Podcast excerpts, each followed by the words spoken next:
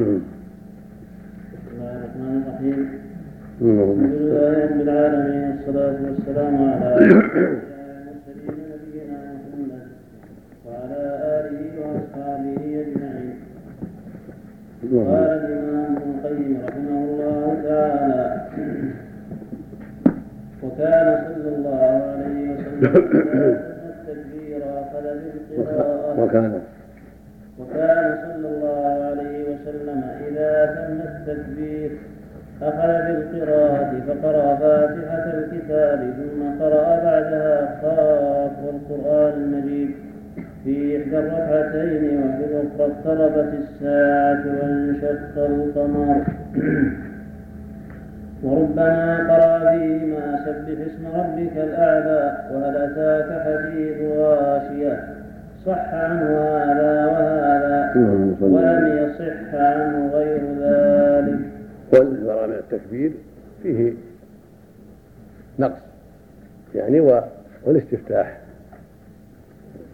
فإنه يتكبر ثم يستفتح ثم يقرأ. صلى الله عليه وسلم. نعم. كما تقدم. نعم. ما علق عليه؟ ما نبه. على إيه. ما نبه. نبه عليه حط عليه. نعم.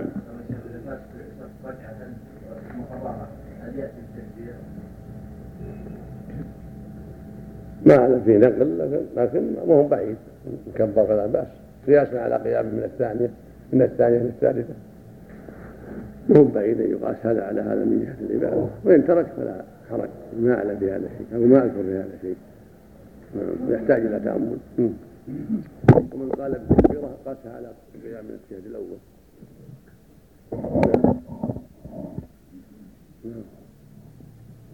ولم يصح عنه غير ذلك. فإذا فرغ من القراءة كبر وركع ثم إذا أكمل الركعة وقام من السجود كبر خمسا متوالية.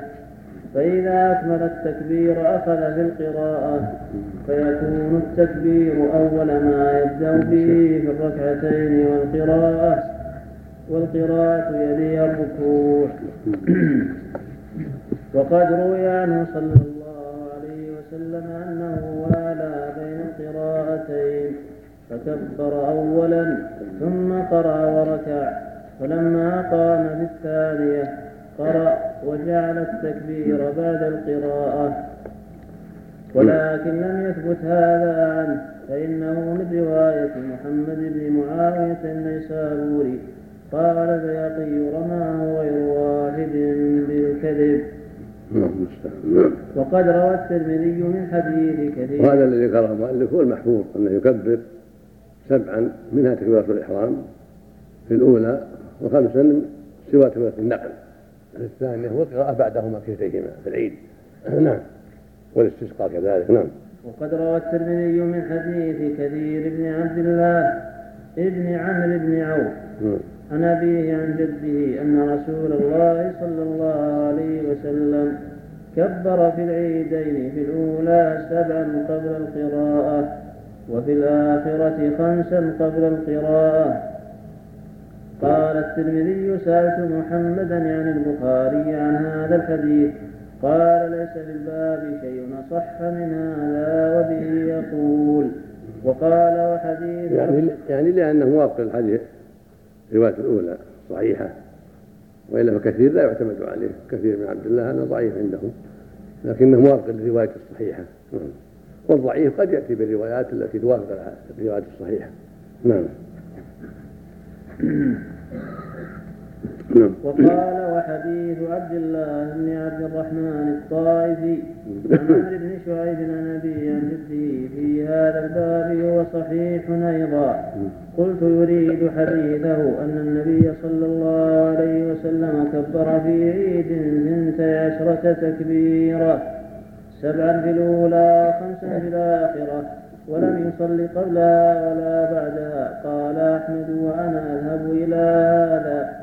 قلت وكثير ابن عبد الله بن عمرو هذا ضرب أحمد على حديثه في المسند. وقال لا يساوي حديثه شيئا. والترمذي تارة يصحح حديثه وتارة يحسنه. وقد صرح البخاري بأنه أصح شيء في الباب مع حكمه بصحة حديث عمرو بن شعيب. وأخبر أنه يذهب إليه والله أعلم. وكان صلى الله عليه وسلم إذا أكمل الصلاة انصرف فقام مقابل الناس والناس جلوس على صفوفهم فيعظهم ويوصيهم ويأمرهم وينهاهم. وإن كان صلى عليه وسلم. نعم. وإن كان يريد أن يقطع بعثا قطعه أو يأمر بشيء أمر به ولم يكن هنالك منبر يرقى عليه ولم يكن يخرج منبر المدينة وإنما كان يخطبهم قائما على الأرض. قال جابر رضي الله عنه شهدت شهدت مع رسول الله صلى الله عليه وسلم الصلاة يوم العيد فبدا بالصلاة قبل الخطبة بلا أذان ولا إقامة. ثم قام متوكئا على بلال. فأمر بتقوى الله وحث على طاعته. ووعظ الناس وذكرهم. ثم مضى حتى أتى النساء فوعظهن وذكرهن متفق عليه.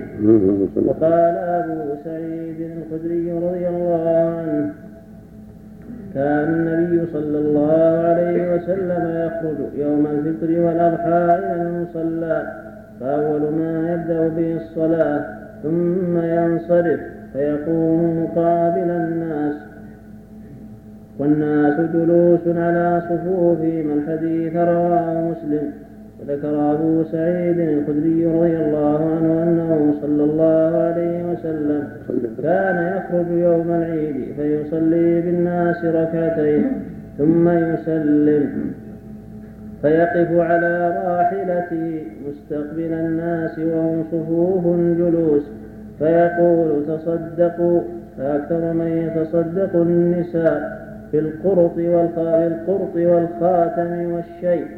فإن كانت له حاجة يريد أن يبعث بعثا يذكره لهم وإلا انصرف وقد كان يقع لي أن هذا وهم.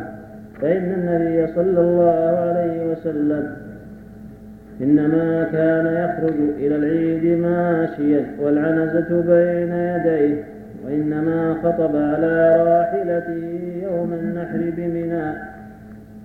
إلى أن رأيت بقي بن مخلد يوم النحر بمنى وهكذا في عرفة. خطب على راحلته في عرفة أيضا. أما في العيد فكان يخطب على أرض يقول أمام الناس ويخطبهم عليه الصلاة والسلام. من عزى هذا الرواية أبي سعيد هذا؟ حسن حسن عزاها الحسن قال إسناده صحيح وسيذكر المصنف رجال السند بعد قليل. ثم رأيت وقد كان يقع لي أن هذا وهم فإن النبي صلى الله عليه وسلم إنما كان يخرج إلى العيد ماشيا والعنزة بين يديه وإنما خطب على راحلته يوم النحر بمنى. إذا رأيت بقي بن مخلد الحافظ قد ذكر هذا الحديث في مسنده. عن أبي بكر بن أبي شيبة حدثنا عبد الله بن حدثنا داود بن قيس حدثنا عياض بن عبد الله بن سعد بن أبي سرح عن أبي سعيد الخدري رضي الله عنه قال كان رسول الله صلى الله عليه وسلم يخرج يوم العيد من يوم الفطر فيصلي بالناس تين كالركعتين ثم يسلم فيستقبل الناس فيقول تصدقوا. وكان أكثر من يتصدق النساء. وذكر الحديث ثم قال حدثنا أبو بكر بن خلاد حدثنا أبو عامر حدثنا داود عن عياض عن أبي سعيد رضي الله عنه كان النبي صلى الله عليه وسلم يخرج في يوم الفطر فيصلي بالناس. فيبدأ بالركعتين ثم يستقبلهم وهم جلوس فيقول تصدقوا فذكر مثله وهذا إسناد ابن ماجه إلا أنه رواه عن أبي كريب عن أبي أسامة عن داود ولعله ثم يقوم على رجليه كما قال جابر رضي الله عنه قام متوكئا على بلال فتصحف على الكاتب براحلته. فتصحف على الكاتب براحلته والله أعلم. فإن قيل فقد أخرجا في الصحيحين عن ابن عباس رضي الله عنهما قال شهدت صلاة الفطر مع نبي الله صلى الله عليه وسلم وأبي بكر وعمر وعثمان رضي الله عنهم. فكلهم يصليها قبل الخطبة ثم يخطب. قال فنزل نبي الله صلى الله عليه وسلم كأني أنظر إليه. حين يجلس الرجال حين يجلس الرجال بيده. ثم أقبل يشقهم حتى جاء إلى إلى النساء ومعه بلال. فقال يا أيها النبي إذا جاءك المؤمنات يبايعنك يبايعنك على أن لا يشركن بالله شيئا فتلا الآية حتى فرغ منها الحديث. وفي الصحيحين أيضا عن جابر رضي الله عنه أن النبي صلى الله عليه وسلم قام فبدا بالصلاة ثم خطب الناس بعد. فلما فرغ نبي الله صلى الله عليه وسلم نزل فأتى النساء فذكرهن الحديث وهو يدل على أنه كان يخطب على منبر أو على راحلته ولعله كان قد بني له منبر من لبن أو طين أو نحوه. قيل لا ريب في صحة هذين الحديثين. ولا ريب أن المنبر لم يكن يخرج من المسجد وأول من أخرجه مروان بن الحكم فأنكر عليه. وأما منبر اللبن والطين فأول من بناه كثير بن الصلب. في إمارة مروان على المدينة كما هو في الصحيحين فلعله صلى الله عليه وسلم كان يقوم في المصلى على مكان مرتفع. أو دكان وهي التي تسمى مسطبة ثم ينحدر منه إلى النساء فيقف عليهن فيخطب فيخطبهن فيخطبهن فيعظهن. فيعظهن ويذكرهن والله أعلم. ومن كل حال فقل نزل يشعر بأنه كان على شيء مرتفع. إما شيء وضع له ارتفع عليه. أو بني له وارتفع عليه. لأن ذلك أندى في الصوت وأبلغ المنبر والشيء المرتفع أندى للصوت ولهذا صنع المنبر في الجمعة لهذا الأمر. فإذا كان يوم العيد فيوم العيد أكثر حاجة لكثرة الناس.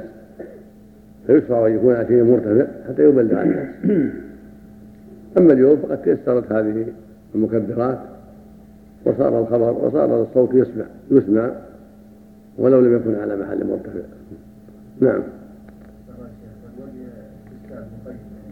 نعم. وما كان يركب الراحلة في العيدين يخرج يمشي. ما كان يركب الراحلة. إنما فعل هذا في الحج. لأن حاجة الراحلة معه. ولم يذكر أحد الراحلة. لعل هذه الرواية وقع فيها تصحيح على رجليه بدل راحلته. هو معروف هو مشهور أنه كان يأتي على دابة للعيد. والعيد قريب عند عند المسجد مو بعيد المصلى مو بعيد. نعم. يقول تصحيح لعلها تصحيح. محتمل لأن التوهيم لو جاء دليل وهموا. نعم. مشهور العلماء خطبتان في الروايات ما رأينا إلا خطبة واحدة. لكن العلماء قاسوه على خطبة الجمعة لأن عيد السنة والجمعة عيد الأسبوع. جاء في رواية ضعيفة خطبتين والمشهور في الحديث الصحيح خطبة. نعم. والصحيح يا شيخ. كان العلماء ألحقوا ألحقوا العيد بالجمعة. وجعله خطبتين كالجمعه لأنه عيد السنة. وهو الذي عليه العمل. هو الذي عليه جمهور أهل العلم نعم. أنه خطبة أنه خطبتان الجمعة يعمل بقول الجمهور هو الظاهر. وكان يختلف نعم. لو خطب خطبة على شيء. ما نعرف ما نعرف شيء المفروض تبليغ الناس وعظهم وتذكيرهم. والرواية اللي فيها خطبتان فيها ضعف. هو الذي يستمر على خطبة واحدة. نعم. يستمر على خطبة واحدة. ما نعرف في شيء ما نعرف في شيء أو ما نعلم في هذا شيئا يعني. ما أعرف شيء. ما نعلم في شيء نعم. وكان يفتتح نعم. خطبه. نعم. نعم. استقى كذلك مثل العيد. خطأ فيه مثل العيد سواء سواء ما نعرف فيه إلا خطبة واحدة. لكن الذين جعلوا خطبتين في الاستسقاء جعلوا كالعيد والعيد جعلوا كالجمعة من باب القياس على الجمعة. لأنها عيد الجمع عيد الأسبوع وهذا عيد السنة. وتأثروا أيضا بحديث ضعيف من رواية إبراهيم من أبي يحيى الأسلمي المعروف الضعيف قد يقال إن رواية الضعيف لما اعتضت بالعمل المتوارث رويت بهذا لكني لا لا أعلم في هذا في الصحابة رضي الله عنهم. أما الأحاديث الصحيحة فليس فيها إلا خطبة واحدة. وأما عن الصحابة فلا أذكر شيئا الآن. ونحتاج إلى تأمل. نعم. يحتاج إلى إلى جمع ما ورد في هذا الشيء. هو مثل العيد سواء سواء. والنبي خطب فيه كما خطب في العيد. نعم. والان ماذا ترى في؟ نعم. تحتاج تحتاج تحتاج إلى مزيد. عنايه ان شاء الله نعم. وكان يتبع خطبه كلها بالحمد لله ولم يحفظ في حديث واحد انه كان يفتتح خطبتي العيدين بالتكبير. وإنما روى ابن ماجه في سننه عن سعد القرض. قرض. عن سعد القروي مؤذن النبي صلى الله عليه وسلم أنه كان يكثر التكبير بين أضعاف الخطبة. ويكثر التكبير في خطبتي العيدين. وهذا لا يدل على أنه كان يفتتحها به وقد اختلف الناس في افتتاح. علق عليه سعد. إيه. نعم. رواه ابن ماجه في إقامة الصلاة باب ما جاء في الخطبة في العيدين وفي سنده عبد الرحمن بن سعد بن, عمار بن عمار بن سعد المؤذن وهو ضعيف وسعد بن عمار مجهول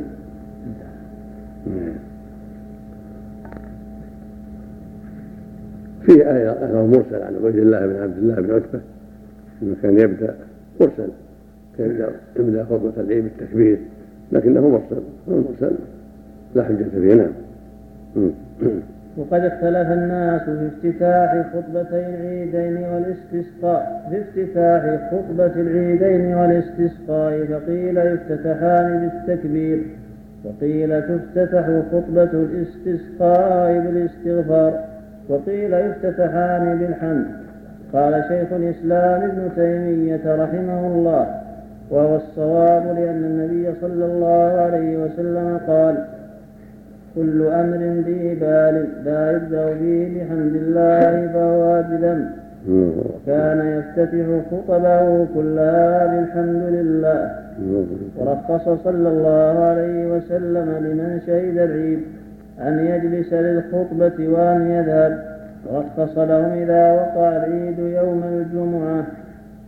أن يبتدئوا بصلاة العيد عن حضور الجمعة وكان صلى الله عليه وسلم يخالف الطريق يوم العيد فيذهب في طريق ويرجع في آخر فقيل ليسلم على للطريقين ورخص إيش ورخص ورخص صلى الله عليه وسلم لمن شهد العيد أن يجلس للخطبة نعم نعم نعم اللهم صل على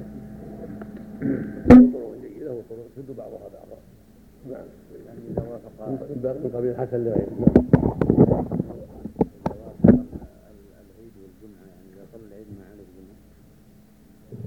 يعني عليه الظهر صلي الظهر. لكن الائمه يقيمون الجمعه في مساجدهم نعم. لكن لو صلي الجمعة. من صلى طيب لا يلزمه إذا صلى ظهرا إذا كان حضر العيد نعم. بسم الله الرحمن الرحيم. الحمد لله رب العالمين والصلاة والسلام على نبينا محمد وعلى آله وصحبه أجمعين. قال النسائي رحمه الله تعالى فضل صلاة القاعد على صلاة النائم. أخبرنا حميد بن مسعد نعم. عن سفيان. البدء بالخطبة الأحسن أو الأولى الحمد بالحمد. والحمد بالتسليم المحفوظ بالحمد مثل ما قال المؤلف؟ نعم. أخبرنا. بسم الله الرحمن الرحيم. الحمد لله رب العالمين والصلاة والسلام على أشرف الأنبياء والمرسلين نبينا محمد وعلى آله وأصحابه أجمعين. قال الإمام ابن القيم رحمه الله تعالى ورخص صلى الله عليه وسلم لمن شهد العيد أن يجلس للخطبة وأن يذهب. ورخص لهم إذا وقع العيد يوم الجمعة. أن يجتزئوا بصلاة العيد عن حضور الجمعة. عندي رخص يصلي. ورخص صلى الله عليه وسلم لمن شهد العيد أن يجلس للخطبة وأن يذهب. ورخص لهم إذا وقع العيد يوم الجمعة. أن يجتزئوا بصلاة العيد عن حضور الجمعة. يتكلم على الأول ورخصه الأول ما تكلم. ورخصه نعم. ما تكلم عن الأول. تكلم عن الثاني. نعم. روى أبو داود في الصلاة باب, ما باب إذا وافق يوم الجمعة يوم عيد. المعروف بعده نعم. نعم. هذا معروف. نعم. وكان صلى الله عليه وسلم. صحيح. وكان صلى الله عليه وسلم يخالف الطريق يوم العيد فيذهب في طريق ويرجع في آخر. فقيل ليسلم على أهل الطريقين وقيل لينال بركته الفريقان. وقيل ليقضي حاجة من له حاجة منهما. وقيل ليظهر شعائر الإسلام في سائر الفجاج والطرق. وقيل ليغيظ, ليغيظ المنافقين برؤيتهم عزة الإسلام وأهله وقيام شعائره. وقيل لتكثر الشهادة البقاع فإن الذاهب إلى المسجد والمصلى إحدى خطوتي ترفع درجة الأخرى تحط خطيئة. لا يرجع إلى منزله وقيل وهو الأصح إنه لذلك كله ولغيره من الحكم التي هذا هذا اللي قال المؤلف اولى يعم هذه الحكم وغيرها شارع لا يشرع شيئا عبثا وإنما يشرعه لحكم وأسرار. يكون يذهب من طريق ويرجع من آخر؟ شرع لحكم وأسرار منها. ما ذكر وغير ذلك من الفوائد إظهار شعائر الإسلام تعدد البقاع والسلام على أهل الطريقين وإغاظة المنافقين وغير هذا من الفوائد في مخالفة الطريق. نعم. الناس يظهرون في السيارات نعم مو بلد ولو السيارات حتى السيارات. حتى المطلوب آثار المطلوب وإظهار الشعائر كلها حاصل. نعم. وقيل وهو الأصح إنه لذلك كله ولغيره من الحكم التي لا يخلو فعله عنها. وروي عنه أنه كان يكبر من صلاة الفجر يوم عرفة إلى العصر من آخر أيام التشريق. الله أكبر الله أكبر لا إله إلا الله. والله أكبر الله أكبر ولله الحمد. هذا يسمى التكبير المقيد. عقب الصلوات يبدا من صلاة الفجر يوم عرفة إلى نهاية أيام التشريق خمسة أيام. وهذا محفوظ عن الصحابة. واما الحديث المرفوع ففيه ضعف. لكنه محفوظ عن الصحابة. كانوا يكبرون بعد هذه الأوقات التاسع والعاشر والحادي عشر والثاني عشر والثالث عشر تكبيرا مطلقا ومقيدا. وبعد الصلوات وبغير ذلك. فيكون الذكر مزدوج في هذه الخمسة الأيام. بعد الصلوات وفي بقية الأوقات. أما في الثامن وما قبله من أول الشهر هذا تكبير مطلق. من أول الحجة من أول يوم الحجة إلى الثامن. هذا مطلق ليس فيه التكبير عقب الصلوات. مطلق؟ فإذا جاء اليوم التاسع بدأ المقيد من يوم عرفة مع المطلق جميعا. فيكون التكبير ثلاثة عشر يوما. من أول يوم إلى نهاية أيام التشريق. للحجاج وغير الحجاج للجميع لكن في الخمسة الأيام الأخيرة يجتمع المقيد أدبار الصلوات والمطلق. والثمانية الأولى فيها المطلق. نعم. نعم. والتكبير المقيد بالنسبة للحاج من صلاة الظهر. نعم. التكبير المقيد بالنسبة للحاج. يبدأ من الظهر يوم النحر لأنه مشغول بالتلبية فيه. إذا أحرم بالحج مشغول بالتلبية. فيشتغل بالتلبية أفضل. وإن كبر فلا بأس. نعم. قال أنس الصحيحين كان يهل من المهل فلا ينكر عليه. ويكبر المكبر فلا ينكر عليه. حين توجهوا إلى عرفات مع النبي عليه الصلاة والسلام.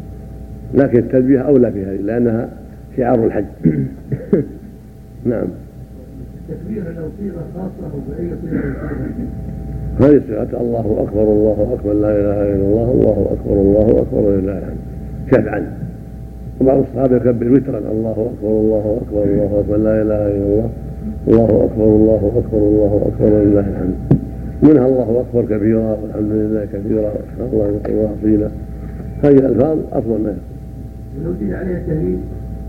يبقى سبحان الله والحمد لله ولا إله إلا الله فكله طيب نعم يعني يبدأ حفظك الله المقيد من يوم عرفة. نعم عقب الصلاة صلاة الفجر مع مع المطلق. الله إطلاق الثمان الأولى. ما يصير داخل في ادوار الصلوات؟ لا ما هو داخل.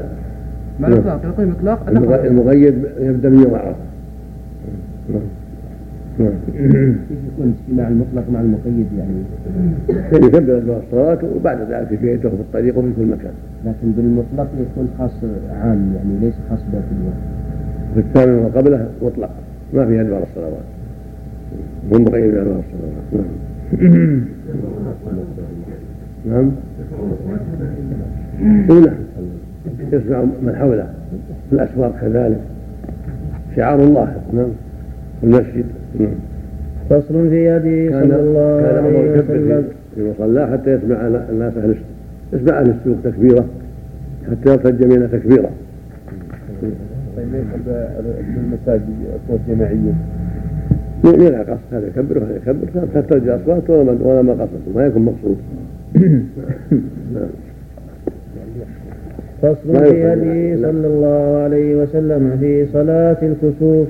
لما كسبت الشمس خرج صلى الله عليه وسلم إلى المسجد مسرعا مسرعا فزعا يجر رداءه وكان كسوفها في أول النهار على مقدار رمحين أو ثلاثة من طلوعها. فتقدم فصلى ركعتين قرأ في الأولى بفاتحة الكتاب وسورة طويلة جار بالقراءة ثم ركع. ثم ركع فأطال الركوع ثم رفع رأسه من الركوع فأطال القيام وهو دون القيام الأول. وقال لما رفع رأسه سمع الله لمن حمده ربنا لك الحمد. ثم أخذ في القراءة ثم ركع فأطال الركوع وهو دون الركوع الأول. أحسن الله إليك مفهوم هذا ما يزيد على سمع الله لمن حمده. ربنا ولك الحمد. هذا لفظ مطلق الوارد هنا. ولا معنى فيما يظهر من إكماله التحميد المعروف بالنصوص الأخرى. وإن اقتصر على ربنا الحمد ثم قرأ على ظاهر النص فلا فلا بأس بذلك لأن النص ظاهر في هذا. فقال ربنا الحمد ثم قرأ بعد ذلك بعد الركوع الأول. أما الركوع الثاني فليس بعده قراءة على الصحيح بل بعده السجود بعد ما يكمل الثناء على الله سبحانه وتعالى لأنه ما بعده قراءة. أما على قول من قال انه يصلي ثلاث ركوعات أو أربع ركوعات أو خمس ركوعات هو حكم الركوع الثالث كالركوع الثاني وهكذا. لكن الصحيح أنهما ركعتان أربع ركوعات وأربع سجودات هذا هو الأفضل وهو الأصح. ثابت عن رسول الله عليه الصلاة والسلام. يقرأ قراءتين ويركع ركوعين ويسجد سجدتين وهكذا في الثانية. يعني يقتصر على هذا فلا بأس وإن زاد فلا إن زاد على قاعدة معروفة نعم الثناء على الله بعد الركوع. نعم. فاتحة. يعني بعد الركوع الأول ما في فاتحة فيه الفاتحة في الأول وفي الثاني ثم القراءة بعدها نعم. ثم رفع رأسه من الركوع ثم سجد سجدة طويلة فأطال السجود. ثم فعل في الركعة الأخرى مثل ما فعل في الأولى فكان في كل ركعة ركوعان وسجودان. فاستكمل في الركعتين أربع ركعات وأربع سجدات. ورأى في صلاته تلك الجنة والنار وهم أن يأخذ عنقودا من الجنة فيريهم إياه ورأى آل العذاب في النار فرأى امرأة تخبشها هرة فرأى امرأة تخبشها هرة ربطتها حتى ماتت جوعا وعطشا. ورأى عمرو بن مالك يجر أمعاءه في النار وكان أول من غير دين إبراهيم. ورأى فيها سارق الحاج يعذب ثم انصرف فخطب بهم خطبة بليغة. حفظ منها قوله. وهذا هو الذي صلاة الكسوف وأن الله جل وعلا أرى نبيه الجنة والنار. وأنه لما رأى الجنة تقدم تقدمت الصفوف وجعل يتناول. فلما سئل بعد ذلك قال في الجنة. جعل يتناول عنقودا منها. قال فلو أخذته لاكلت ما بقيت منه ما بقيت الدنيا. لكن لم يقدم له ذلك. ثم عرضت عليه النار وجعل يتأخر ويتأخر الصفوف. هذا من آيات الله عز وجل ومن إقامة الحجة على الناس ليحذروا ما حرم الله ويؤدوا ما أوجب الله ويعلموا أن الجنة حق والنار حق كما أنهم موعودون بيوم القيامة فهو قادر على أن يريهم إياها في هذه الدار بواسطة نبيه عليه الصلاة والسلام. ثم أراهم بعض من يعذب فيها حتى يكون هذا أقرب إلى الارتداع والحذر وأن ما وعدوا به أريه نبيه صلى الله عليه وسلم حتى أخبرهم به. من جهة التي ربطت الهرة وحبستها رآها تعذب في النار ورأى الهرة ورأت الهرة تخدشها تنهشها تتألها على تعذيبها لها. يعني تعذب بها ورأى سارق الحاج يعذب بمحجنه وكان شخص يسرق الحجيج بمحجنه يجر من أمتعتهم بمشعابه. فإن فطنوا له قال ما قصدت؟ تعلق بمحجني فإن لم يفطنوا له يفطنوا له أخذه وذهب به. ورآه يعذب في النار بنفس العصا التي كان يسرق بها الحديد ورأى فيها عمرو بن لحي عمرو بن مالك وعمرو بن لحي الخزاعي الذي كان أميرا في مكة تولى على مكة في عهد خزاعة وكان رئيسا لهم. وكان أول من سيب السوائب للأصنام. وغير دين إبراهيم ونصب لهم الأصنام ليعبدوها. وبحث عن ود وسواع ويغوث حتى وجدها فبثها في العرب التي كانت يعبدها قوم نوح. فعبدها العرب بعد ذلك. وهذا من عمله الخبيث فلهذا رآه النبي يجر قصبه في النار. يعني أمعاءه في النار بسبب عمله الخبيث.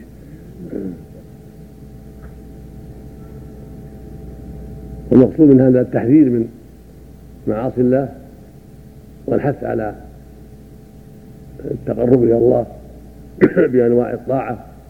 فإن كلا يجد ما قدم. من قدم خيرا وجده في دار الكرامة ومن وجد شرا وجد في دار الهوان نسأل الله السلامة. نعم. ثم انصرف فخطب, فخطب بهم خطبة بليغة حفظ منها قوله إن الشمس والقمر آيتان من آيات الله. لا يخسفان لموت أحد ولا لحياته. فإذا رأيتم ذلك فادعوا الله وكبروا وصلوا وتصدقوا يا أمة محمد. وصفوا لخطبة رسول الله صلى الله عليه وسلم بقوله خطبة بليغة. يعني عظيمة بالغ فيها صلى الله عليه وسلم. لأن حمد الله وأثنى عليه وذكر الناس وبالغ في تذكيرهم ليحذروا نقمة الله. والبليغة هي التي اشتملت على الوعظ والتذكير والتحذير بألفاظ واضحة وبينة مع الشدة في ذلك وإظهار الخوف عليهم والحذر عليهم. كان إذا خطب اشتد غضبه على صوته عليه الصلاة والسلام ومرت عيناه كان منذر جيش يقول صبحكم ومساكم ليست خطبة ميتة ضعيفة. بعض الناس إذا خطب كلامه ضعيف وكلامه ميت لا يؤثر في القلوب بخلاف من خطب بالقوة والبلاغة وإيجاد الألفاظ المؤثرة والصوت المؤثر الذي يشمل اختيار الألفاظ المؤثرة وإظهار الحزن والخوف على المخاطبين. والله ما أحد أغير من الله أن يزني عبده أو تزني أمته. يا أمة محمد والله لو تعلمون ما أعلم لضحكتم قليلا ولبكيتم كثيرا فقال لقد رأيت في مقامي هذا كل شيء وعدتم به. حتى لقد رأيتني أريد أن آخذ, أن آخذ قطا من الجنة. حين رأيتموني أتقدم. ولقد رأيت جهنم يحطم بعضها بعضا. حين رأيتموني تأخرت. وفي لفظ رأيت النار فلم أرك اليوم منظرا قط أفظع منها. ورأيت أكثر أهل النار النساء قالوا وبم يا رسول الله؟ قال بكفرهن قيل يكفرن بالله؟ قال يكفرن العشير ويكفرن الإحسان. لو أحسنت إلى إحداهن الدار كله ثم رأت منك شيئا قالت ما رأيت منك خيرا قط. يعني هذا هو الغالب عليهن. ينسين المعروف السابق كله. عند زلة يزل بها الرجل وعند تقصير يعرض تنسى إحسانه كثير الذي مضى عليه السنوات الكثيرة والدهر الطويل حتى تقول ما رأيت من خيرا قط. وهذا من كفر العشير وهو كفر الزوج وكفر الإحسان. وفي اللفظ الآخر ويكثر اللعن. كفر العشير يكثرن اللعن من السب والشتم والكلام البذيء. وهذا يدل على أن كفر العشير وأن السب والبذاء من أسباب دخول النار. يعني إنكار النعم كفر النعم وجحد المعروف وإطلاق اللسان بالسب والشتم هذه خصال ذميمه توجب النار نسأل الله العافية. نعم. شيخ على هذا ما رأى يحسن تشرع الخطبه بعد الصلاة؟ صلاه العيد نعم. نعم. سنه ما رأى حال الزنا في شراب الخمر ولا عموم قوله رأيت كل شيء الظاهر يدخل في العموم نعم ومنها ولقد أوحي إلي أنكم تفتنون بالقبور مثل أو قريبا من فتنة الدجال. يؤتى أحدكم فيقال له ما علمك بهذا الرجل؟ فأما المؤمن أو قال الموقن فيقول محمد رسول الله. جاءنا بالبينات والهدى فأجبنا وآمنا واتبعنا. فيقال له نم صالحا فلقد علمنا إن كنت لمؤمنا. وأما المنافق وقال المرتاب فيقول لا أدري سمعت الناس يقولون شيئا فقلته. وفي طريق أخرى لأحمد بن حنبل رحمه الله أنه صلى الله عليه وسلم لما سلم حمد الله وأثنى عليه. وشهد أن لا إله إلا الله وأنه عبده ورسوله. ثم قال أيها الناس أنشدكم بالله. هل تعلمون أني قصرت في شيء من تبليغ رسالات ربي؟ لما أخبرتموني بذلك. فقام رجل فقال نشهد أنك قد بلغت رسالات ربك. علق صحيح علق على اللفظ هذا لفظ أحمد؟ لعل في آخره. فقال نشهد أنك قد بلغت رسالات ربك ونصحت لأمتك وقضيت الذي عليك. ثم قال أما بعد فإن رجالا يزعمون أن كسوف هذه الشمس وكسوف هذا القمر وزوال هذه النجوم عن مطالعها لموت رجال عظماء من أهل الأرض وإنهم قد كذبوا. ولكنها آيات من آيات الله تبارك من آيات الله تبارك وتعالى يعتبر بها عبادة. يعتبر بها عباده فينظر من يحدث منهم توبة يعتبر كذا عندهم أي نعم. يعتبر. أي نعم. بالعين. بالعين. عندك شيء؟ ما ما رجعت شيء. ما أحفظها يا شيخ هكذا ما رجعت شيء. يختبر بها عباده. ما رجعت شيء؟ لا ما رجعت. نعم. يختبر بها عباده. نعم. نعم. ويم الله لقد رأيت منذ كنت أصلي ما أنتم لاقوه من أمر دنياكم وآخرتكم يراجع رواية أحمد هذه بالعين تراجع رواية أحمد. لعداها نعم. وإنه والله لا تقوم وإنه والله أعلم لا تقوم الساعة حتى يخرج ثلاثون كذابا آخرهم الأعور الدجال. ممسوح العين اليسرى كأنها عين أبي كأنها عين أبي تحي. كذا كذا عندكم تحي لشيخ حينئذ من الأنصار. حط عليه إن شاء الله ما أعرف هذا أظن ضبط يا شيخ. عنده كسر التاء. عنده شيء؟ لا ما ضبط ما قبل ذلك. تحي. الظن ما ينفع يا ولدي هو الظن في المسائل ما ضبط ينفع. ما قبل ذلك. هو راجع. راجع. حط عليه إن شاء الله نعم. بينه وبين حجرة عائشة. وإنه متى يخرج؟ فسوف يزعم أنه الله. فمن آمن به وصدقه واتبعه لم ينفعه صالح من عمله سلف. ومن كفر به وكذبه لم يعاقب بشيء من عمله سلف. وإنه سيظهر على الأرض كلها إلا الحرم وبيت المقدس. وإنه يحصر المؤمنين في بيت المقدس فيزلزلون زلزالا شديدا وإنه وإن وإنه يحصر المؤمنين. بالياء نعم وإنه يحصر.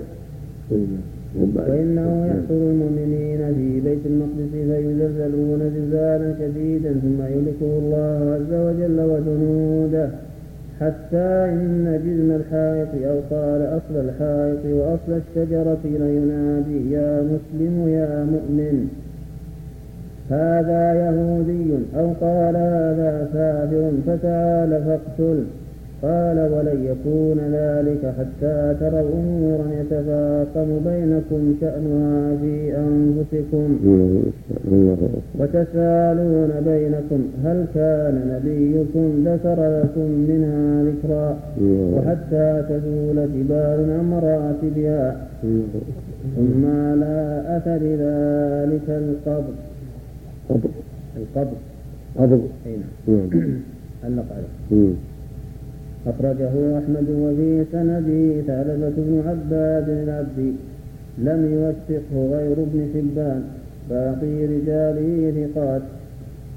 وأخرجه مختصرا أبو داود والنسائي. في بعض الألفاظ غرابة. في بعض الألفاظ غرابة. نعم. اللهم المفروض إذا درى على هذا ما يكون معتمد في بعض ما من النصوص. نعم.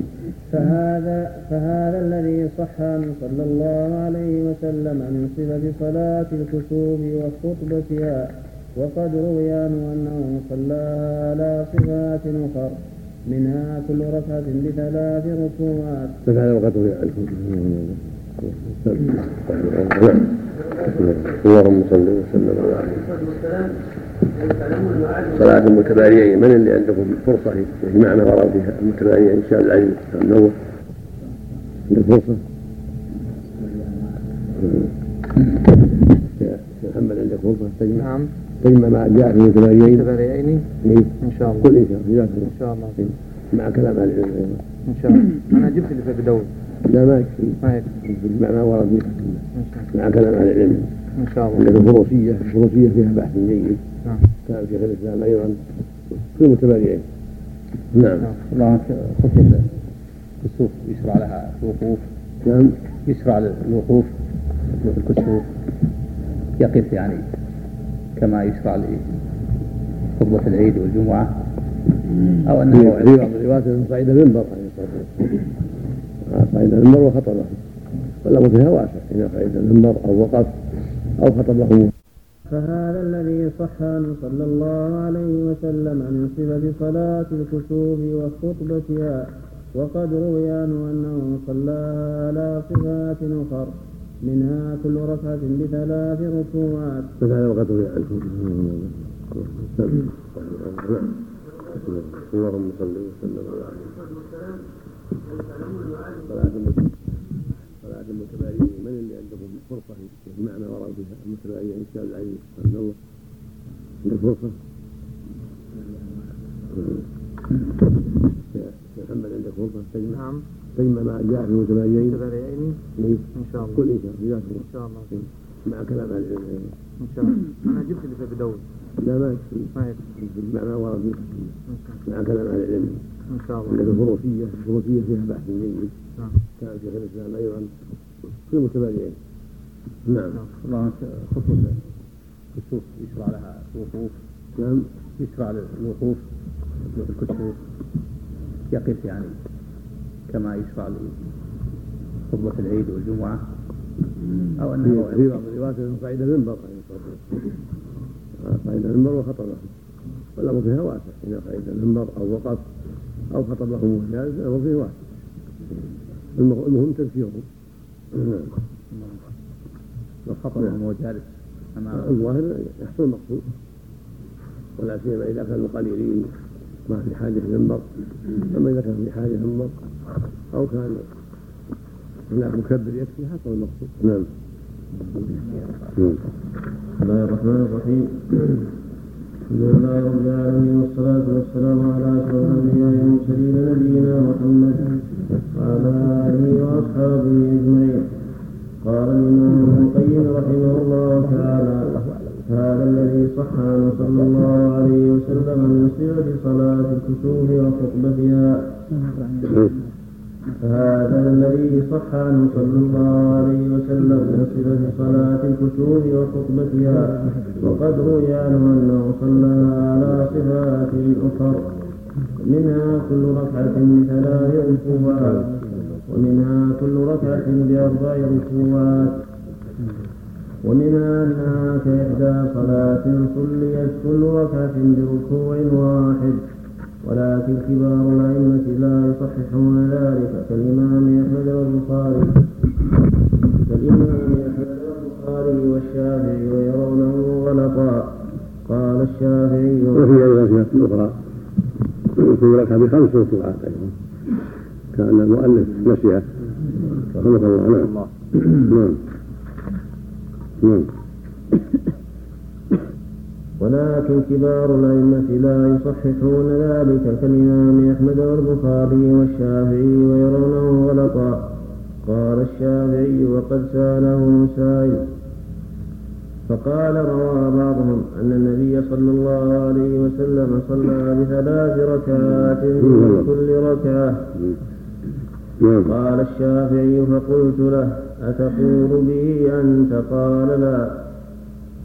ولكن لم لم تقل به أنت وهو زيادة على حديثكم يعني حديث الركوعين في الركعة فقلت ومن وجه منقطع. ونحن لا نثبت المنقطع على الانفراد.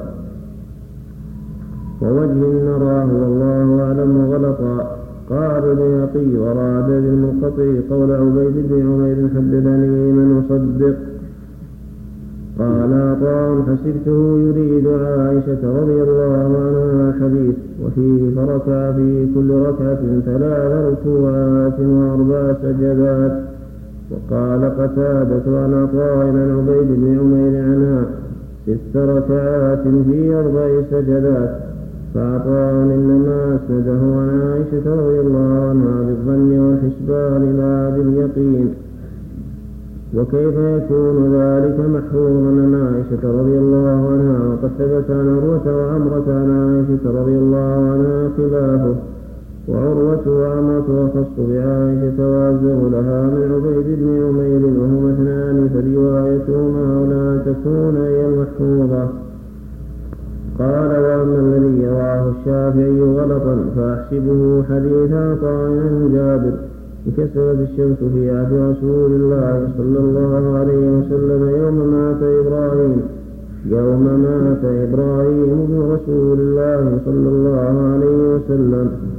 فقال الناس إنما انكسرت الشمس الشمس إنما انكسرت الشمس لموت إبراهيم. فقام النبي صلى الله عليه وسلم فصلى بالناس ست ركعات في أربع سجدات الحديث. قال البيهقي من نظر في قصة هذا الحديث وقصة حديث أبي الزبير علم أنهما قصة واحدة وأن الصلاة التي أخبر عنها إنما فعلها مرة واحدة وذلك في يوم توفي ابنه إبراهيم. وذلك في يوم توفي ابنه إبراهيم عليه السلام. قال ثم وقع الخلاف بين عبد الملك يعني ابن أبي سليمان عن عطاء عن جابر وبين هشام الدستوائي عن أبي الزبير عن جابر في عدد الركوع في كل ركعة. فوجدنا رواية هشام أولى يعني أن في كل ركعة ركوعين فقط. لكونه مع الزبير أحفظ من عبد الملك ولموافقته رواية ولموافقته روايته في عدد الركوع.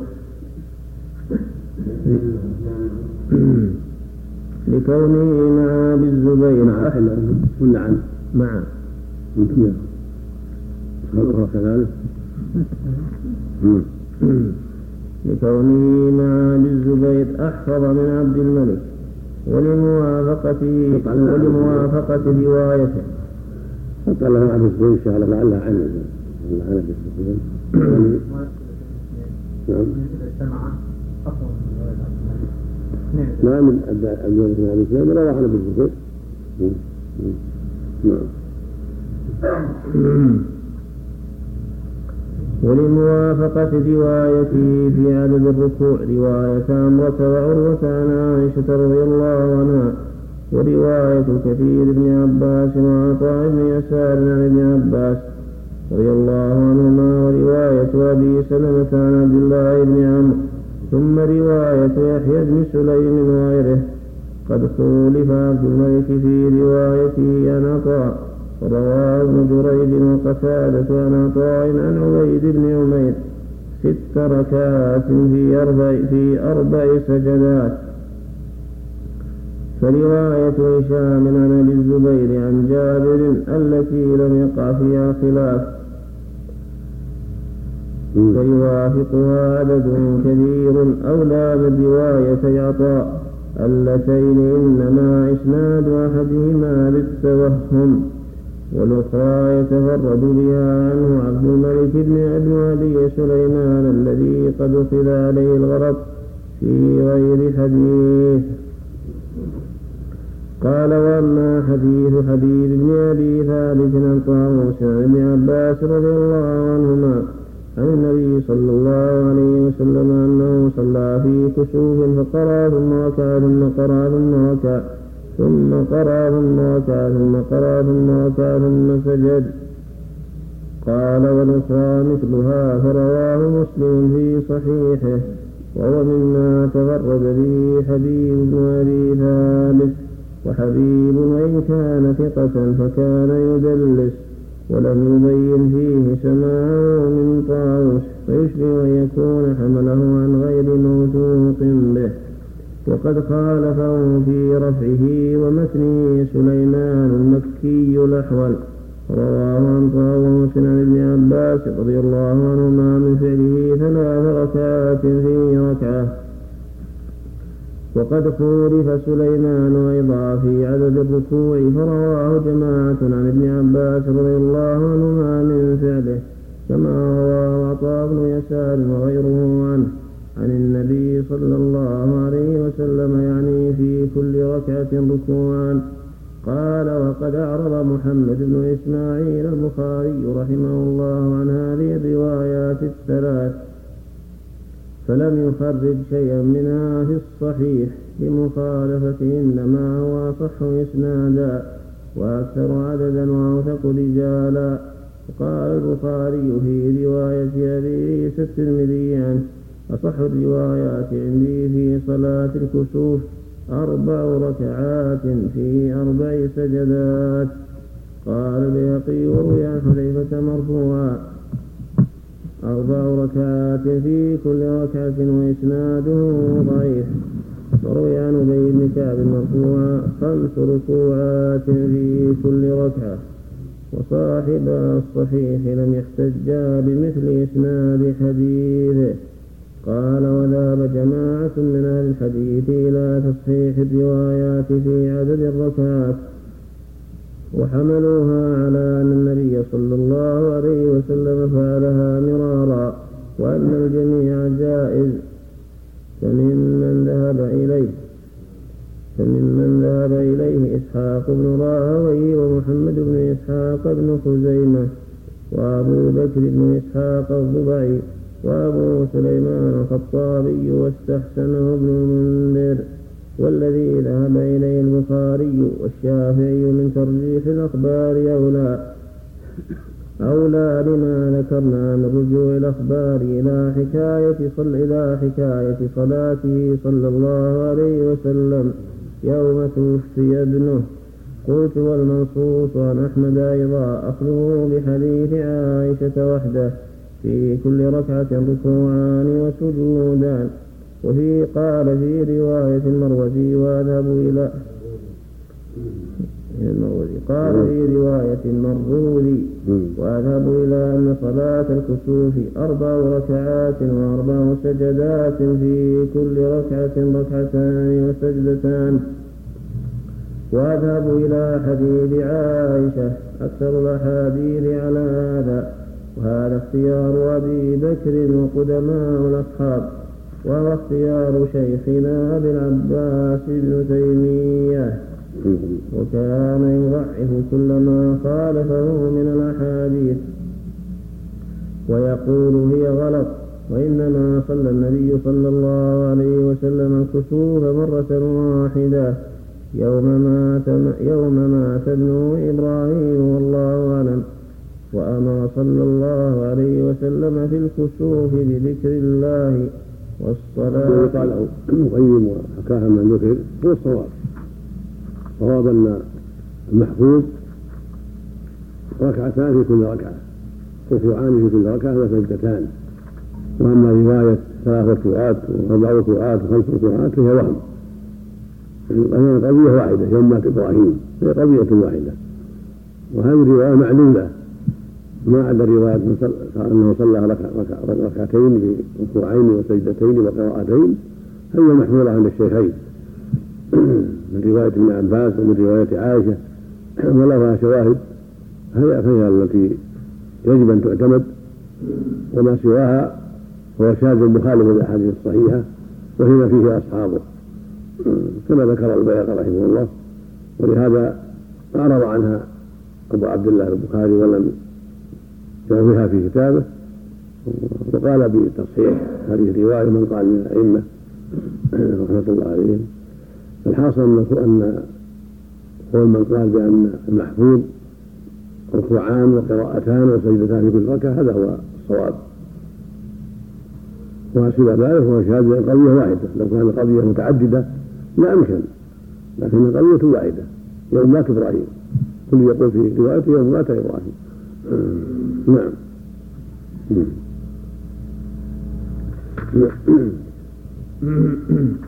يقول أخ الله سبحانه يحتمل أنه وقع في متعددة. هذا جواب من لم يتأمل النصوص يعني. هل يحتج به كثير من المنتسبين العدي قد يخفى عليه مثل هذا. ويتساهلوا في في التعدد. في قضية هذه ما فيه تعدد. موت إبراهيم مرة واحدة. ما مات مرتين ولا مات ثلاث مرات. مات يوم واحد. بارك السم طبعا وأمر. سطر احسن نعم. هذا سطر نعم.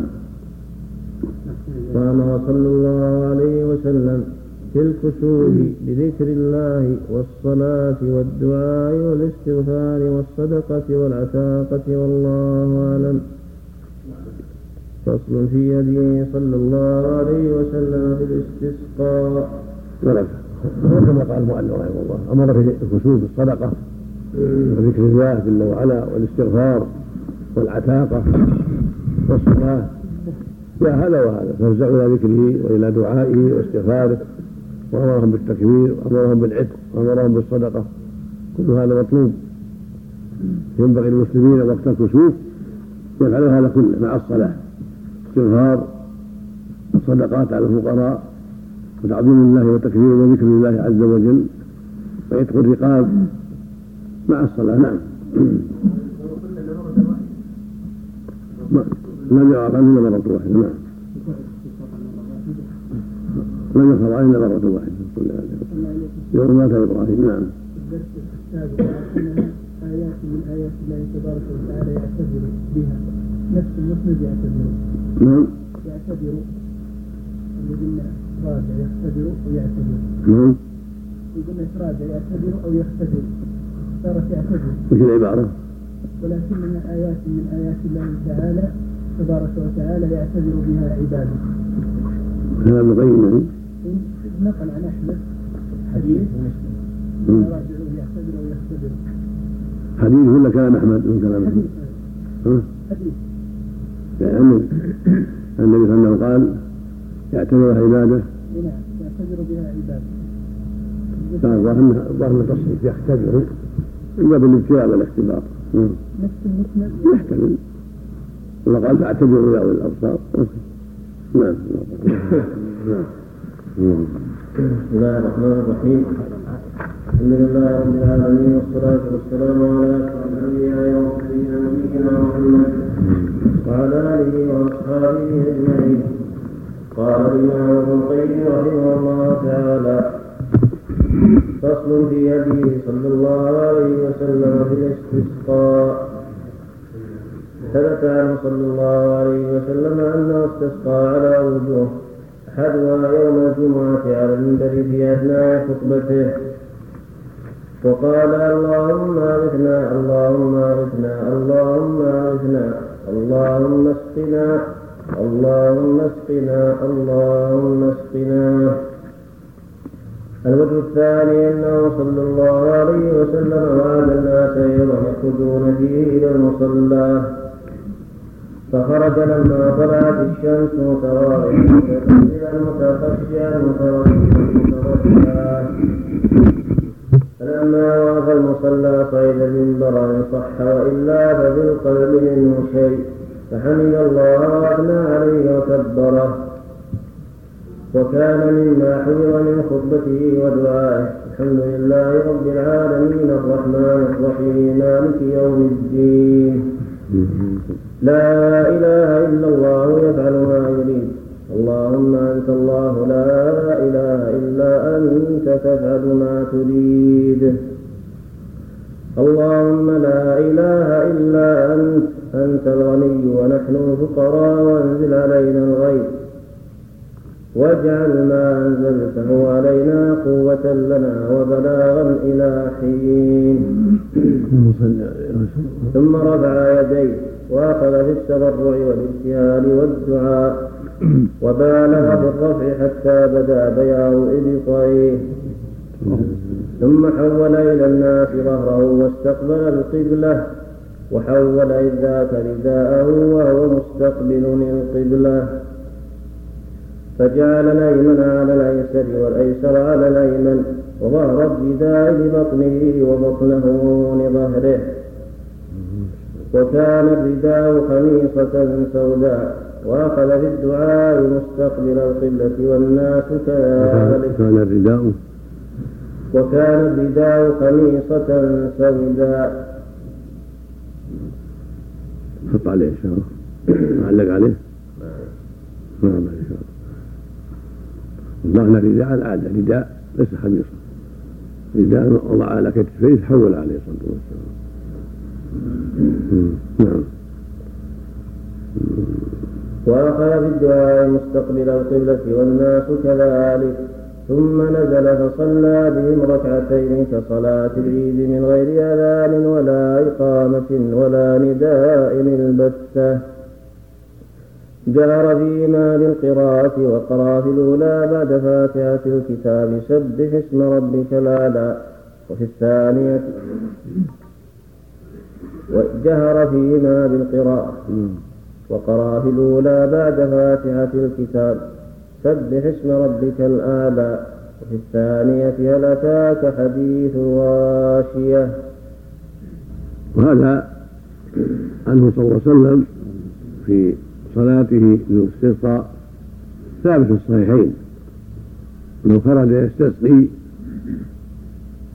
فصلى ركعتين ثم ذكر الناس وعظهم ودعا واستغاث.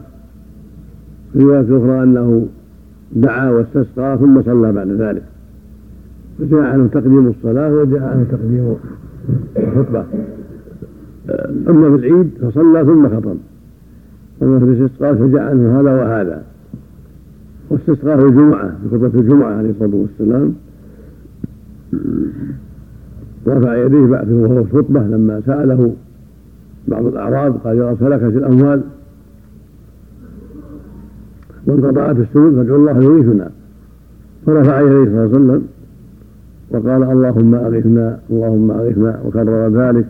ورفع الناس أيديهم فأنشأ الله تعالى سحابة في الحال ثم اتسعت في السماء ثم أمطرت. خرج الناس فالمطر يسكن كل تهمه نفسه أن يصل إلى بيته بعد صلاة الجمعة.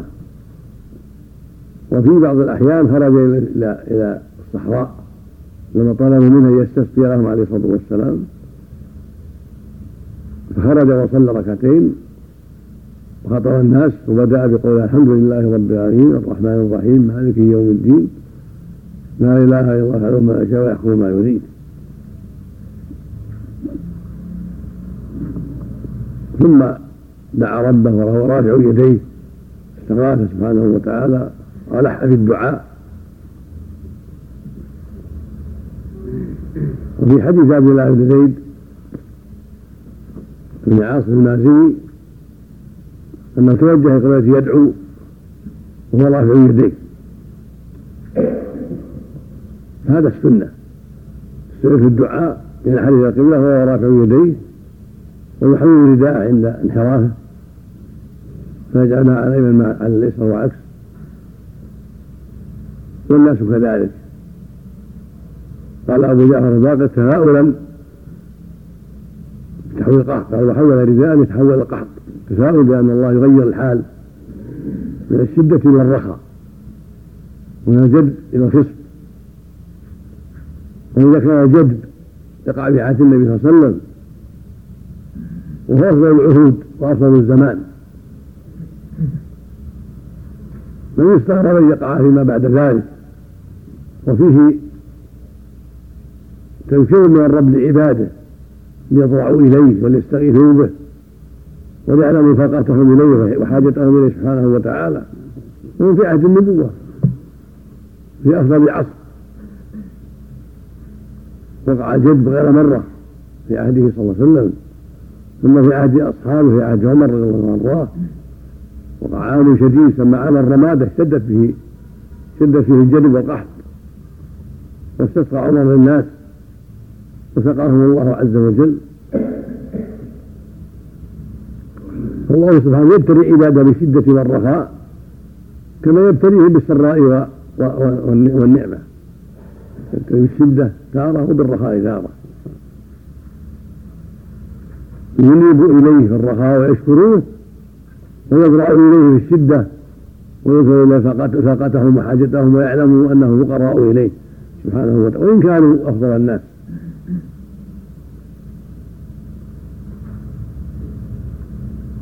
ومن أعظم أسباب الجذب والقحط وجود المنكرات والمعاصي وعدم رحمة الفقراء والمساكين والمحاويج فيستعتب الله عباده ويذكرهم لينتبهوا وليتوبوا إليه وليعودوا إليه سبحانه وتعالى بالتوبة والاستقامة. نعم الوقت الثالث صلى الله عليه وسلم استسقى على منبر المدينة استسقاء مجردا في غير يوم الجمعة الوجه الثالث أنه صلى الله عليه وسلم استسقى على منبر المدينة استسقاء مجردا في غير يوم جمعة ولم يحفظ عنه صلى الله عليه وسلم في هذا الاستسقاء صلاة انظر سنن ابن ماجه في إقامة الصلاة باب ما جاء في الدعاء في الاستسقاء. بس. نعم ما ماذا قال هذا؟ نعم. نعم. مدى صحة هذا؟ ما ما ما اذكر حسنا. له أو ما اذكر حسنا. له نعم. في أي شيء؟ في الخطبه؟ مثل العيد نعم. صلى كما صلى في العيد عليه الصلاة والسلام. نعم. سبعة في الأولى وخمسة في الأخرى نعم. فيما تيسر ما له يوم معين. في السبت في الأحد في الاثنين في الثلاثة في الاربعاء في الخميس في الجمعة كل أيام الأسبوع نعم. كذلك رفع اليدين في حال الخطبة يوم الجمعة. نعم. ترفع الايدي ويرفع الناس أيديهم كما فعل النبي صلى الله عليه وسلم وفعل الناس كما جاء في صحيح البخاري رحمه الله. نعم. الاستسقاء الاستسقاء نعم في حال الاستسقاء نعم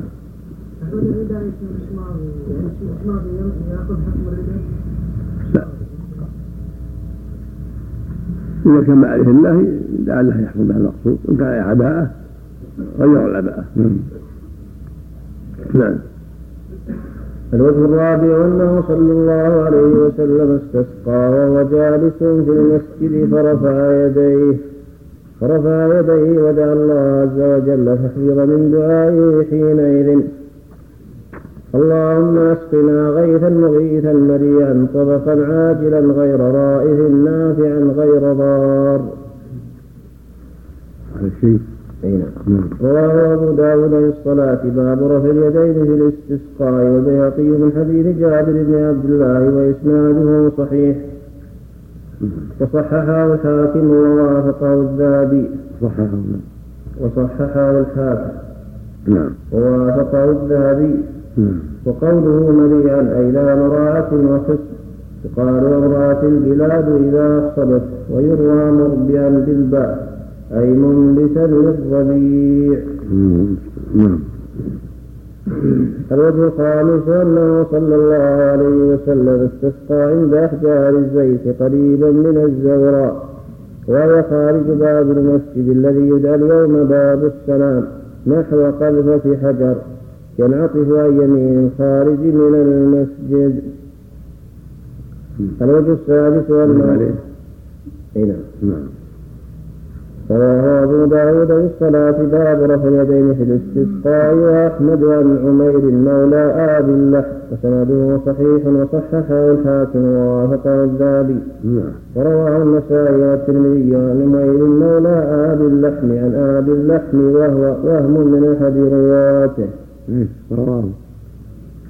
والترمذي عن عمير مولى آبي اللحم عن آبي اللحم وهو وهم من أحد رواته الوجه الثالث أنه صلى الله عليه وسلم. أول ما حد جابر اللحمة تعليق هو أول تعليق. على رواه أبو داود في الصلاة وأبر في اليدين في الاستسقاء وأحمد عن عمير مولى آب اللحم. وسنده صحيح. وصححه الحاكم ووافقه الذهبي رواه النسائي والترمذي عن عمير مولى آب اللحم عن آب اللحم. عن عمير عن عمير ولا عن المسلمين بس عن عن آب اللحم نفسه. الأول عن مولاه الأول عن مولاه آب اللحم. وهنا عن مولى آب اللحم عن ابي اللحم آب اللحم نفسه. عن مولى؟ أي نعم. عن عمير عن مولاه ابي اللحم. عن عمير مولى آب اللحم. إيش بعد وسنده صحيح ما قال عن أبي اللحم عن أبي اللحم هذا في اللي بعده. الأول ولا في الأول؟ الأول لا. الأول آب عن مولاه فقط. كذا عندكم؟ ها؟ لا هذه الأول. أبو داود أيوه وأحمد أحمد. عن عمير مولى آب اللحم وسنده صحيح. يعني قرانا في مسند أحمد عن عن عن, مولى ابي اللحم مرسل. معنى هذا به مرسل رواية أحمد وأبي داود مرسلة. عن المولى نفسه. بس ها؟ رواية أبي داود وأحمد عن المولى. عن مولى إيش؟ عن المولى مولى عن عمير مولى آب اللحم. فقط المرسل معناه مرسل. أي نعم. وعندك والنسائي والترمذي عن المولى عن السيد. لا اللي يحفظ رواية أحمد كذلك. عن عن عمير عن ابي اللحم متصل. إيش عندكم؟ هذا. عن مولى ابي اللحم عن ابي اللحم هذا نحو قال هو هو مشكل حط عليه كلام هذا إن شاء الله. على الأول. نعم. الأول ما ما قال عن ابي اللحم اول أما مولاه فقط. نفس ها؟ أي نعم. نعم. أي نعم. نحط عليه إن شاء الله. نعم. عمير مو صحابي ما اظنه هذا التقريب يقول صحابي. يقول صحابي. ينظر فيه لأن هو الروايه عن أبي اللحم. الحديث هذا من حديث أبي اللحم. نعم. أبي اللحم لأنه كان لا يأكل لحم الجاهلية في الجاهلية فاباها نعم. أبي اللحم. اللي يأباها يمتنع منه. نعم. الرجل السادس أنه صلى الله عليه وسلم استسقى في بعض غزواته لما سبق المشركون إلى الماء فأصاب المسلمين العطش فشكوا إلى رسول الله صلى الله عليه وسلم وقال بعض المنافقين لو كان نبيا لاستسقى لقومه كما استسقى موسى لقومه. فبلغ ذلك النبي صلى الله عليه وسلم فقال أو قد قالوها عسى ربكم أن يسقيكم ثم بسط يديه ودعا فما رد يديه من دعائه حتى ولوا السحاب وأمطروا. فأنعم السير واديا وشرب الناس فارتووا فحفظ من دعائه في هذا شيء؟ هذا شيء ما ما يشاء اللهم اسق عبادك وبهائمك وانشر رحمتك وأحي بلدك الميت. اللهم اسقنا غيثا مريئا مليئا مليئا نافعا غير ضار عاجلا غير عاجل. وأغيث صلى الله عليه وسلم في كل مرة استسقى فيها. واستسقى مرة فقام إليه أبو لبابة فقال يا رسول الله إن التمر في المغابر فقال رسول الله صلى الله عليه وسلم اللهم اسقنا. حتى يقوم أبو لبابة ريالا فيسد ثعلب مربدي بإزاره. فانطرت نعم. فاجتمعوا إلى أبي لبابة وقالوا إنها لن تقلع حتى تقوم عريانا فتسد ثعلب مربدك بإزارك كما قال رسول الله صلى الله عليه وسلم ففعل فاستهلت السماء. هذا شيء؟ نعم. نعم.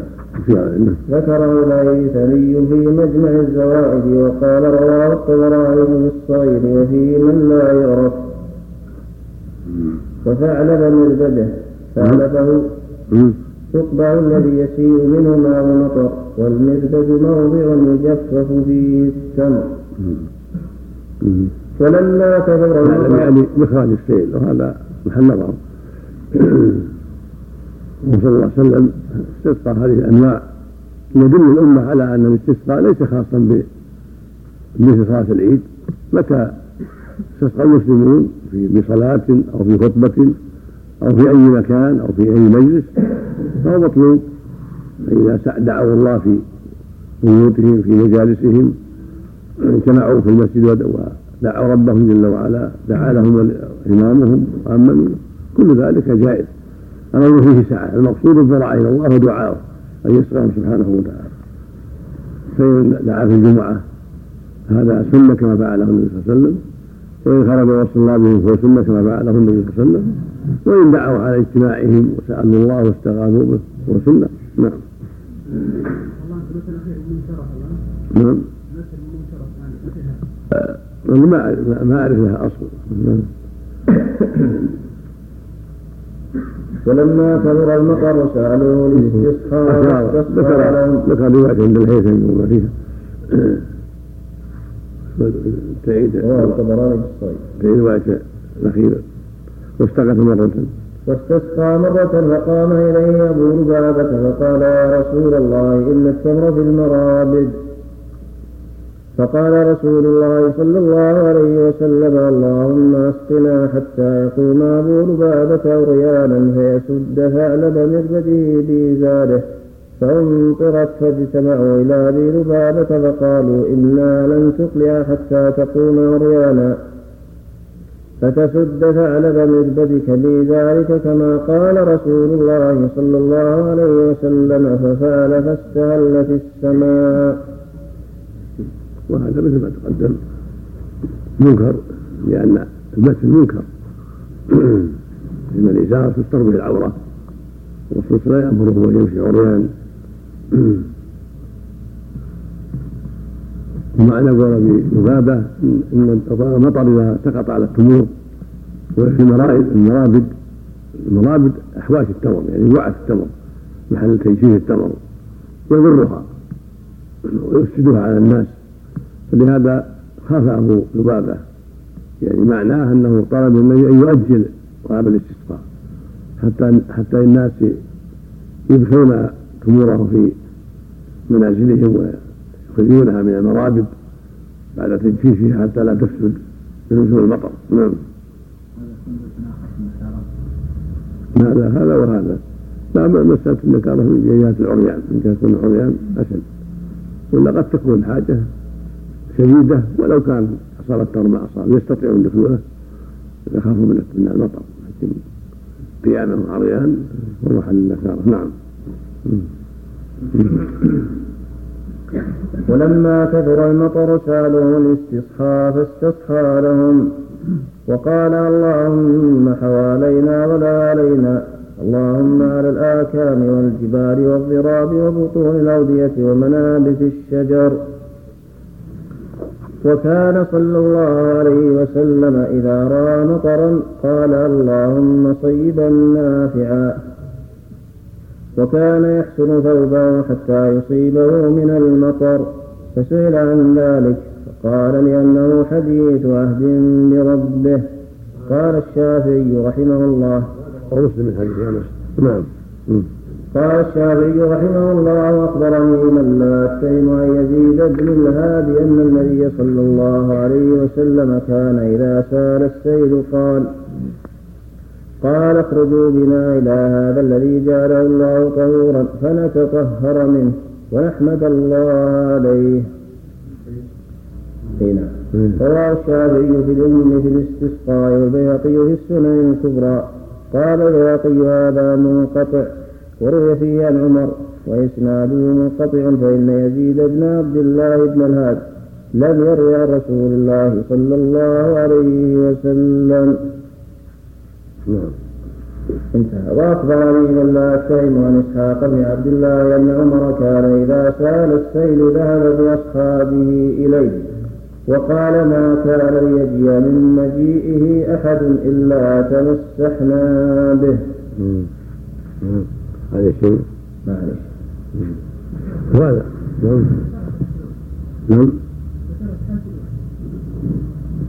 تكلم عليه الحاشيه الاولى نعم. وروي فيه عن عمر. نعم. اللي قرأ الثوب. اي اي وروي فيه عن قال البيهقي هذا منقطع. وروي فيه عن عمر وإسناده منقطع. فإن فإن يزيد بن عبد الله بن الهاد لم يروي عن رسول الله صلى الله عليه وسلم. وهكذا إسحاق لم يدرك عمر. إسحاق بن عبد الله بن ابي طلحة. نعم. وكان صلى الله عليه وسلم إذا رأى الغيم والريح عرف ذلك في وجهه. بسم الله الرحمن الرحيم. الحمد لله رب العالمين. والصلاة والسلام على أشرف الأنبياء والمرسلين. نبينا محمد وعلى آله وأصحابه أجمعين. قال الإمام ابن القيم رحمه الله تعالى وكان صلى الله عليه وسلم إذا رأى الغيم والريح عرف ذلك في وجهه فأقبل وأكبر فإذا أنقضت الريان وذهب عنه ذلك وكان يخشى أن يكون فيه العذاب. قال الشافعي وروي عن سالم بن عبد الله عن أبيه مرفوعا إنه كان إذا استسقى قال اللهم أسقنا غيثا مغيثا هنيئا. كمال إيمانه عليه الصلاة والسلام خشيته من الله عز وجل مع ما أعطاه الله من الإيمان العظيم. إذا رأى الغيم أقبل وأدبر وظهر عليه تغير حتى تمطر فإذا أمطرت فتح عنه لأن قوما رأوا الغيب فظنوا أنه نعمة وأنه رحمة فصار عذابا لهم. وهم عاد نسأل الله العافية. نعم. نعم. قال الشافعي وروي عن سالم بن عبد الله عن أبيه مرفوعا أنه كان إذا استسقى قال اللهم أسقنا غيثا مغيثا هنيا مريا مريا غدقا مجللا عاما طبقا سحا دائما اللهم اسقنا الغيث ولا تجعلنا من القانطين. اللهم إن بالعباد والبلاد والبهائم والخلق من اللأواء والجهد والضنك ما لا نشكوه إلا إليك. اللهم أنبس لنا الزرع وأدر لنا الضرع وأسقنا من بركات السماء وأنبس لنا من بركات الأرض. اللهم ارفع عنا الجهد والجوع والعري واكشف عنا من البلاء ما لا يكشفه غيرك. اللهم إنا نستغفرك إنك كنت غفارا. فارسل السماء علينا مدرارا. قال الشافعي هو في الأم وفيه انقطاع بين الشافعي وسالم بن عبد الله. نعم نعم. بس. أي نعم. نعم. ما كان الانسان يعني ما ادرك ما ادرك نعم. قال الشافعي رحمه الله. يعني ما فيها من البركات التي ينزل ينزلها الله. نعم. فيها بركات ينزلها الله جل وعلا. نعم. يعني الله عز وجل. فجعلات السماء يعني يستعملون فيها الله رسول الله مثل شريعة السماء. حكم السماء يعني حكم الله عز وجل يتساهل بعض الناس. النطق نعم. قال الشافعي رحمه الله وأحب أن يدعو الإمام بهذا. قال وبلغني أن النبي صلى الله عليه وسلم كان إذا دعا في الاستسقاء رفع يديه وبلغنا أن النبي صلى الله عليه وسلم كان يتمطر في أول مطرة حتى يصيب جسده. قال وبلغني أن بعض أصحاب النبي صلى الله عليه وسلم كان إذا أصبح وقد مطر الناس. قال مطرنا بنوء الفتح ثم يقرأ. ما يفتح الله للناس من رحمة فلا ممسك لها. قال وأخبرني من لا بفتح الله ورحمته. مثل مطلنا بالله ورحمته. وهذا من فتح الله ورحمته وإحسانه جل وعلا. ولكن الأفضل يقول ما قاله النبي صلى الله عليه وسلم نبه بالله ورحمته. حتى لا يكون اشتباه. فلو صح عما نقل عنه. الصحابة معناه نوع الفتح نوع نوع نصر الله. سماه نوعا بدلا من قول الجاهلية. يعني من فتح الله ورحمته سبحانه وتعالى. نعم. نعم. نعم. نعم. قال واخبرني من لا اتهم عن عبد العزيز بن عمر عن مكحول عن النبي صلى الله عليه وسلم أنه قال اطلب استجابة الدعاء عند التقاء الجيوش قال وأخبرني. نعم. قال وأخبرني من لا أتهم عن عبد العزيز بن عمر عن مكحول عن النبي صلى الله عليه وسلم أنه قال اطلبوا استجابة الدعاء عند التقاء الجيوش وإقامة الصلاة ونزول الغيث. هذا مرسل رواه الشافعي في الأم في الاستسقاء باب طلب الإجابة في الدعاء وهو مرسل. لأن مكحولا لم يدرك النبي صلى الله عليه وسلم. وشيخ الشافعي أيضا مجهول. من لا أتهم مجهول. ولو أبهم بلفظ التعديل. الصحيح عند أئمة الحديث لا يقبل مبهم ولو بلفظ التعديل. لأنه قد يكون معدل عند صاحب الكتاب مجروحا عند غيره. ولهذا قال الحافظ في النخبة ولا يقبل مبهم ولو أبهم بلفظ التعديل على الأصح. ولو قال حدثني الثقة حدثني من لا, من لا أتهم يقول الشافعي هنا. قد يكون عنده ثقة ولا يتهم ولكنه عند غيره مجروح. نعم.